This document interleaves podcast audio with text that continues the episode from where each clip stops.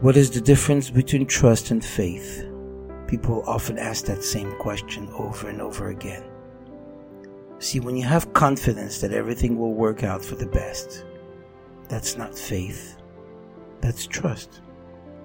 Faith is something you may or may not have, but trust is something that you do.